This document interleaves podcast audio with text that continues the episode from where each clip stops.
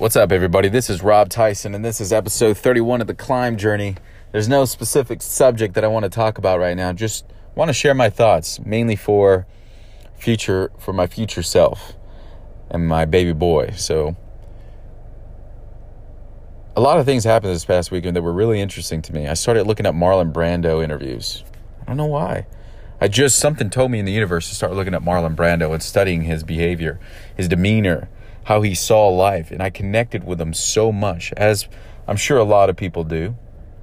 A lot of artistic people, a lot of people who thrive for authenticity, which I do because I wasn't an authentic person for the longest time. And I, I really studied his interviews and how he carried himself as, a, as an individual. And I was immediately drawn to him even more than I've ever been. Admire him so much. And I, I admired what he stood for and how he stood and how he held himself. And I think that because for the longest time, I was always programmed to do something or to be somebody I wasn't and to do something I never wanted to do. Not until recently, I became the person that I want to be now.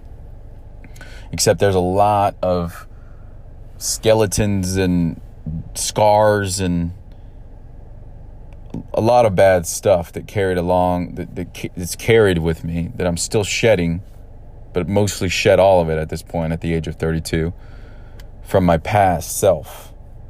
For instance, relationships with people I really care about, people that I'm in love with.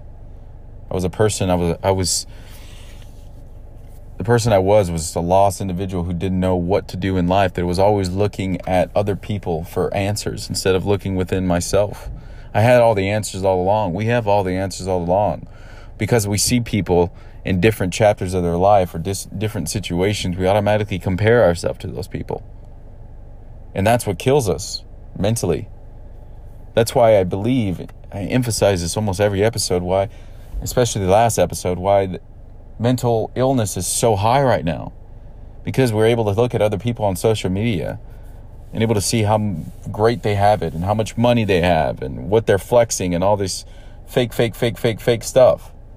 What we need to realize is that we need to be admiring people that are actually doing great things. And I know this sounds so cliche. It sounds boring to you, I'm sure, but it's so important for you to find your true authentic self. Because that's why I don't admire I admire things that really mean stuff in life because I can almost fast forward myself to the future, regardless if I have wealth or not. I want to create an impact. I want to help people. That makes me feel really good helping people. So this this audio documentary is specifically for my baby boy. But if it can help other people and impact other people, even better. And I wanted to make this for my son so that when he has trouble thinking or he has trouble, and if anything ever happens to me, God forbid, I hope I'm still here on this planet. And Ari, if you're listening to this, I mainly made this for you, son, because I didn't have a father there. And I'm not saying I'm scared that I'll lose my life, but your, your life's not guaranteed. And I want you to hear this. You're special. You're very special, and I see that at a very early age. And you're probably not going to comprehend this until maybe way later in life. But looking at all these great people that I've studied, Tony Robbins and, and you know, Dr. Bruce Lipton and, and Dr. Joe Dispenza. I mean, I could just keep going. These are just people I'm naming off the top. So many people that I've listened to these past four or five years. You're you're going to be an amazing person that's going to make a big impact, but you cannot forget who you are. You never follow other people. Success does leave clues, son. Success leaves clues. But that does not mean did you have to formulate yourself into somebody else that you admire.